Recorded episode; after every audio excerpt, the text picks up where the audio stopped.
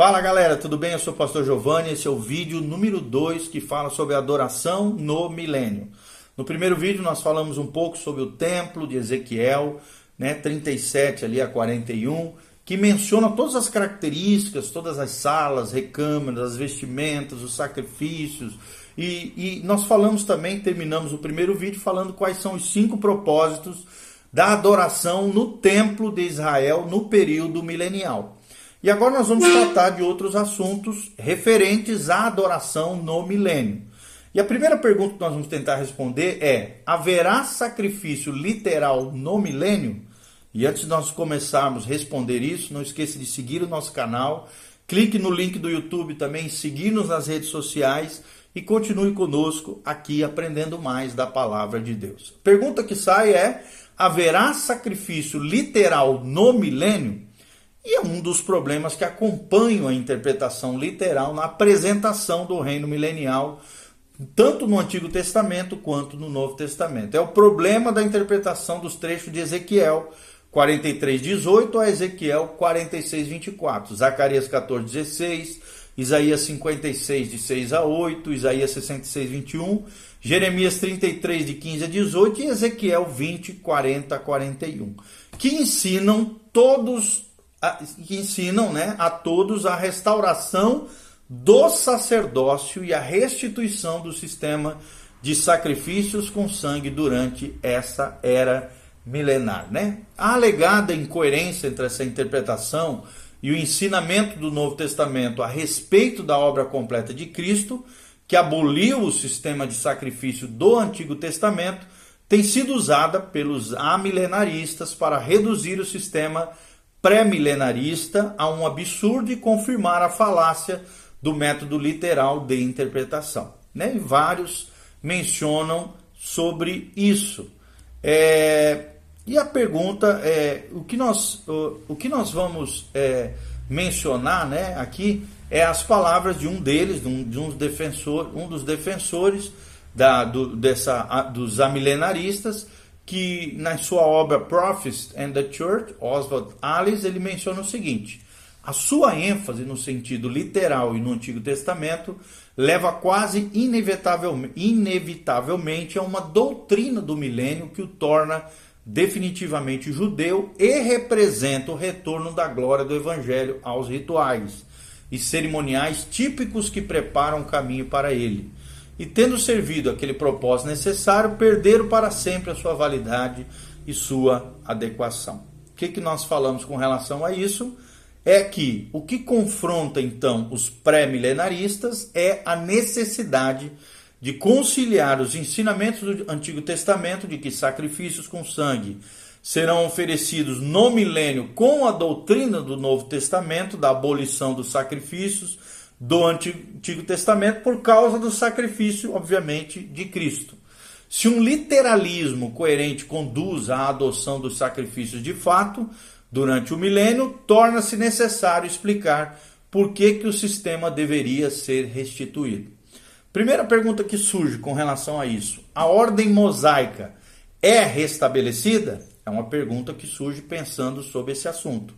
E a resposta é que uma questão com que se defrontam os defensores dos sacrifícios animais durante o milênio é o relacionamento existente entre o antigo sistema mosaico e o sistema operativo durante o milênio.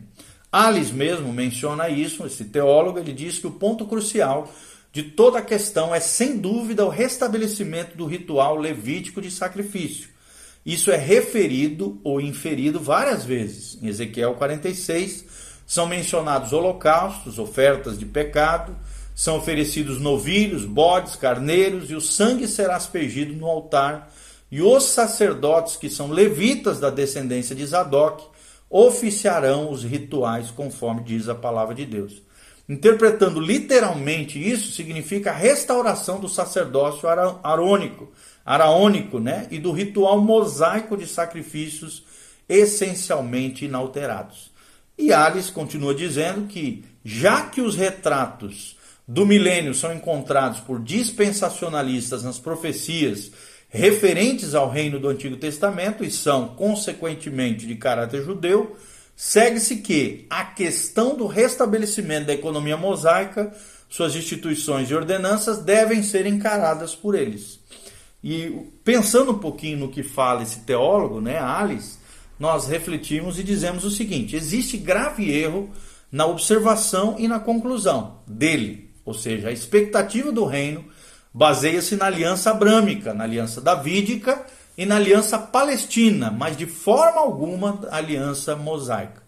Insiste-se que as alianças serão cumpridas durante o reino. Contudo, isso não vincula necessariamente a aliança mosaica ao reino.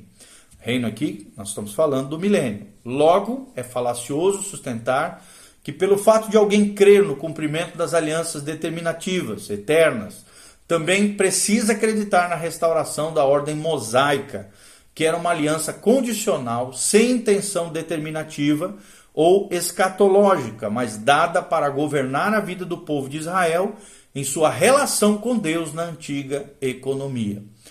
Uma grande pedra de tropeço que impede né, aqui a aceitação dos sacrifícios literais do milênio é eliminada então pela observação de que, embora haja muitas similaridades entre o sistema arônico e o sistema milenar, existem também entre eles muitas diferenças que tornam impossível a sua identidade. Primeiro deles, existem certas semelhanças entre os sistemas arônico e o milenar.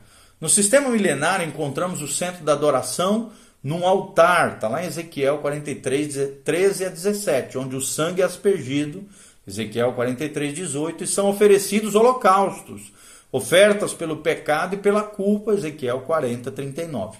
A ordem levítica é restituída, já que os filhos de Zadok são escolhidos para o ministério sacerdotal, Ezequiel 43, 19 menciona isso. A oferta de manjares está incorporada ao ritual, Ezequiel 42, 13 menciona isso. Existem rituais prescritos para a purificação do altar, Ezequiel 43, 20. Dos levitas também que ministram, Ezequiel 44, 25. E do santuário. Haverá observação das luas novas e dos sábados, mencionada por Ezequiel 46, 1. Sacrifícios serão ofertados diariamente pela manhã. Ezequiel 46, 13 menciona isso. Heranças perpétuas serão reconhecidas e a Páscoa será novamente observada, Ezequiel 45, 21. E a festa dos tabernáculos torna-se um acontecimento anual, conforme Ezequiel 45, 25. O ano do jubileu será observado, Ezequiel 46, 17. Há semelhança nos regulamentos dados para governar o modo de vida, o vestuário e o sustento da ordem sacerdotal, Ezequiel 44, 15 a 31, o templo no qual esse ministério é executado torna-se novamente o local de onde se manifesta a glória de Jeová, Ezequiel 43, 4 e 5. Percebemos aqui então que a forma de adoração no milênio terá grande semelhança com a velha ordem arônica. E o fato de Deus ter instituído uma ordem notadamente parecida com a antiga ordem arônica é um dos melhores argumentos de que o milênio não está sendo cumprido na igreja, composta por gentios e judeus hoje, na presente era, na era da igreja. Kelly observa que essa adoração foi particularmente planejada para um Israel redimido. Ou seja, ele diz o seguinte: o Israel é, é, Israel, né, o povo de Israel, ainda retornará à sua terra e certamente será convertido e abençoado sob a autoridade de Jeová, seu Deus, mas como Israel, não como cristãos, no qual se transformam todos os crentes agora, quer gentios, quer judeus. Eles pertencem a Cristo no céu, onde tais diferenças são desconhecidas. E, consequentemente, uma das maiores características do cristianismo é que tais diferenças né, é, distinções desaparecem enquanto Cristo é o cabeça celestial e seu corpo, a igreja, está sendo formado na terra pelo Espírito Santo enviado do céu. Quando a visão de Ezequiel for cumprida, será o reino de Jeová e Jesus na terra. E a distinção entre Israel e gentios será novamente retomada, embora, é claro, para a bênção eterna sob a nova aliança do sangue de Jesus e não mais por uma maldição ou sob a lei. O povo celestial descansa sobre um sacrifício e adentra o Santo dos Santos, onde Cristo está à direita de Deus.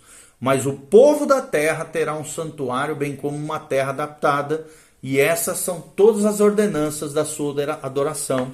É o que menciona o teólogo William Kelly na sua obra Notes on Ezekiel, ou Anotações sobre Ezequiel. O livro de Hebreus também, amados, afirma que Israel buscou acesso a Deus na antiga economia por meio da ordem ou da organização do sacerdócio arônico. Mas nós, cristãos, somos levados a Deus, obviamente, por meio de Cristo, uma vez que ele ministrou numa nova ordem ou organização, o que a Bíblia chama de sacerdócio de Melquisedeque. Hebreus 7,15 ressalta particularmente que Cristo veio para ministrar uma nova ordem sacerdotal. As exigências ou os rituais das duas ordens não precisam variar demais para que sejam duas ordens diferentes, já que ambas as ordens remetem para a mesma pessoa, Jesus, e para que esperemos, né? E seria de esperar que houvesse semelhanças entre essas ordens. Em segundo lugar, existem muitas diferenças básicas entre o sistema arônico e o sistema milenial ou milenar. O importante não são as similaridades, mas sim as diferenças marcantes entre esses dois sistemas. O sistema milenar é caracterizado por omissões de elementos da ordem arônica que tornam os dois sistemas muito distintos. Primeiramente, existem mudanças na ordem milenar. West, um teólogo, ressalta essa ênfase na mudança quando ele diz o seguinte na sua obra Natural West, na obra The Thousand Years in Both Testaments, ou os mil anos em ambos os testamentos. Ele diz: existem mudanças nas dimensões do templo, de modo que ele não é o templo de Salomão, nem o templo de Zorobabel, nem o de Herodes. Mudanças nas medidas do pátio exterior, nos portões, nos muros, nos pisos, na localização do templo, e ele está construído sobre um alto monte até separado da cidade de Jerusalém. Os lugares santos não possuem quase nada dos móveis que ficavam no tabernáculo lá de Moisés, ou então no templo lá de Salomão. É o que menciona Nathaniel, Nathaniel West, tá bom? Como eu já mencionei aqui. Ou seja, essa mudança no templo físico e em seus ambientes é tão marcante que Ezequiel precisa dar descrições detalhadas a seu respeito. Uma das maiores mudanças observadas relaciona-se aos levitas. Em vários trechos é afirmado a existência de uma ordem levítica, Ezequiel 40, 46, Ezequiel 43, 19, Ezequiel 44, de 15 a 31. Você pode notar, contudo, que os sacerdotes que servem não são selecionados de toda a linhagem levítica ou arônica aqui, pois a linhagem como um todo foi posta de lado graças a sua apostasia. Apostasia é o abandono da crença, da fé. Mas vem dos filhos, sim, de Zadok, que foi o remanescente fiel da linhagem levítica ou arônica. O ministério dos levitas é limitado à guarda e à manutenção do templo, e eles são excluídos do ministério sacerdotal, com exceção dos filhos de Zadok. Grant, um outro teólogo, escatologista, descreve a respeito de Zadok dizendo o seguinte: Zadok ocupa um lugar proeminente na história de Israel. Tendo sido sumo sacerdote nos reinados de Davi, do rei Salomão, ele permaneceu fiel a Davi durante a revolta de Absalão e com Natão, profeta, abraçou a causa de Salomão quando Adonias tentou conquistar o seu trono. Davi instruiu Zadok a ungir o filho de Betseba, lá em 1 Reis 1:26 e versículos 32 a 45. E Zadok então se ergueu como representante do sacerdócio em associação ao rei escolhido por Deus e ao reinado estabelecido por ele na descendência de Davi. Que é um tipo de quem? É um símbolo, uma metáfora, um simbólico de Cristo. É o que diz E.W. Grant na sua obra The Numerican Bible, ou a Bíblia numerada, né, numérica. Devemos observar então que Deus colocou de lado toda a linhagem levítica por causa da sua apostasia e separou a linhagem de Zadok de dentro da linhagem levítica, designando a sua descendência o importante ministério sacerdotal na era milenial ou milenar. Caso se confirme que as linhagens tribais sumiram e não existe genealogia para comprovar a linhagem de Zadok, deve-se observar que o Deus que, em sua infinita sabedoria, pode chamar 12 mil de cada tribo de Israel, conforme Apocalipse 7, é capaz sim de preservar e identificar a linhagem de Zadok no período milenial. O sistema milenar também, o segundo destaque que nós trazemos aqui, ele é marcado pela anulação de muitos elementos que possuíam lugar preeminente no sistema arônico. West observa com perspicácia o seguinte: ele diz que não existe a arca da aliança nem o pote do maná, nem a vara de Arão, nem as tábuas da lei, nem querubins, nem propiciatório, nem candelabro de ouro, nem pão da proposição, nem véu, nem santo dos santos, inacessível, onde apenas o sumo sacerdote podia entrar. Não existe nem mesmo sumo sacerdote para oferecer propiciação dos pecados ou para interceder pelo povo, nada disso. Os levitas acabaram como uma ordem sagrada e o sacerdócio é confinado aos filhos de Zadok apenas para um propósito especial. Não há sacrifício da tarde, as medidas do altar de sacrifício são diferentes do altar de Moisés e as próprias ofertas quase não são nomeadas. A preparação para os cantores é diferente do que era antes. As prescrições morais, sociais e civis impostas com grande ênfase por Moisés estão todas ausentes. É o que diz West na sua obra escatológica. Ele diz que, e nós pensando um pouquinho no que diz o West, né? Embora sejam mencionadas cinco grandes ofertas existentes sobre a ordem arônica, na era milenar essas ofertas têm uma ênfase diferente. O sistema completo não é restaurado da mesma forma, embora a Páscoa de Ezequiel seja enfatizada e a festa dos tabernáculos seja mencionada também em Ezequiel 45, 25. Omite-se qualquer referência à festa de Pentecostes. Embora partes do sistema arônico sejam vistas no sistema milenar, ele é marcado pela anulação, pela natureza incompleta de muito do que foi observado anteriormente. O próprio centro de todo o sistema levítico girava em torno do dia da propiciação, com sua aspersão do sangue da propiciação pelo sumo sacerdote sobre o propiciatório. É significativo que todas as partes necessárias desse importante ritual o sumo sacerdote, a arca, o propiciatório e até mesmo o próprio dia sejam omitidas do registro. A ausência do que era vital para o sistema levítico mostra que a era milenar não testemunhará o restabelecimento do judaísmo antigo. Um outro destaque que nós trazemos é que existem acréscimos ao sistema levítico a serem observados na era milenar. São as diferenças que nós estamos falando aqui. Ou seja, West diz o seguinte: esse teólogo diz que a entrada da glória no templo de Ezequiel para habitá-lo para sempre, o rio de água viva que flui, aumentando a partir do altar, os subúrbios, as belas árvores que produzem cura, nova distribuição da terra de acordo com as doze tribos, as dimensões iguais de seus territórios, a reorganização das tribos, a porção do príncipe, o novo nome da cidade, Yahvé Chamar, ou seja, Deus presente está, né? Deus é, é, Deus presente está, exatamente, a sua presença, né?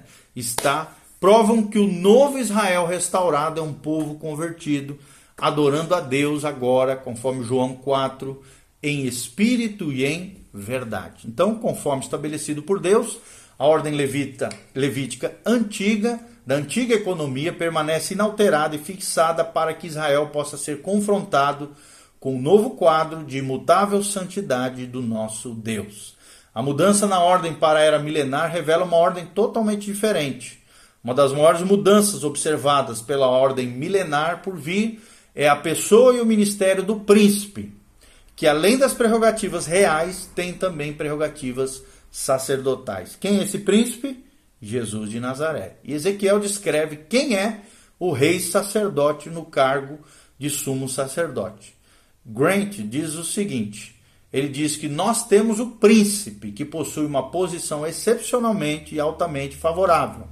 O seu privilégio é ocupar o portão oriental por onde entra a glória de Jeová. A ele são entregues as ofertas do povo e por meio deles elas são administradas para fazer provisão do ritual do sacrifício. Não parece que o povo traga o seu sacrifício, mas que o príncipe é quem dá tudo para o ritual prescrito, incluído o holocausto diário de Ezequiel 45, 17. disse-se que o povo vem adorar apenas nas horas em que o príncipe faz suas ofertas, mas o ato de oferecer é dele, com os sacerdotes e levitas agindo em suas respectivas posições. Ele, Cristo aqui, desempenha então um papel representativo a favor do povo na questão das ofertas específicas. Embora todas essas se possam considerar que o povo tem a sua parte, já que num primeiro instante eles apresentam suas ofertas ao príncipe, Ezequiel 45, de 13 a 17, e se reúnem a ele em adoração quando ele as oferece. Parece também que ele ocupará uma posição de representante de Deus perante o povo, visto que tem o privilégio de comungar com Jeová no portão oriental. A respeito dessa pessoa e de obra desse príncipe, né, eles dizem que deve ser óbvio que tal pessoa, com um ministério tão importante, é excepcional e é Cristo nessa era milenária e não possui correspondente na ordem levítica, representando dessa maneira grande mudança no, na futura era ou na era milenial. Com toda probabilidade, esse personagem será um representante terreno do ministério de Cristo, como rei sacerdote da ordem de Melquisedeque, talvez seja até né, Davi ressurreto, conforme sugerido anteriormente em vídeos anteriores, o sistema a ser inaugurado na era milenar será uma nova ordem, substituição à ordem levítica, pois existe um número excessivo de mudanças, anulações, adições à antiga ordem para sustentar a afirmação de que, interpretado literalmente, Ezequiel ensina a restituição da ordem levítica. Mas todo o conceito da nova aliança de Jeremias 31 vislumbra uma ordem totalmente nova depois da passagem da antiga. Amém? Quais são os propósitos dos sacrifícios? Observam-se vários fatores a respeito dos sacrifícios milenares que os tornam legítimos. Primeiro, devemos observar, em primeiro lugar, que os sacrifícios milenares não estarão relacionados com a questão da, expi da expiação. Eles não serão expiatórios, pois em nenhum lugar se declara que serão oferecidos visando a salvação de pecados. Em segundo lugar, é, é, os sacrifícios serão memoriais quanto ao caráter, ou seja, existe um consenso geral entre os pré-milenaristas quanto ao propósito desse sistema sacrificial inaugurado na era milenar. Interpretado à luz do Novo Testamento, com ensinamentos baseados na morte de Cristo, eles devem ser memoriais dessa morte. E em terceiro lugar, é, nós, nós, nós, é, nós queremos trazer algumas objeções né, que serão aqui consideradas é, em vídeos posteriores, ok? Então, é, é aqui que nós concluímos né, toda essa questão do, dos sacrifícios, da adoração no período milenial. E, e são as referências que nós trazemos aqui para vocês, é, que sejam muito importantes. Deus abençoe vocês, a graça a paz, amém.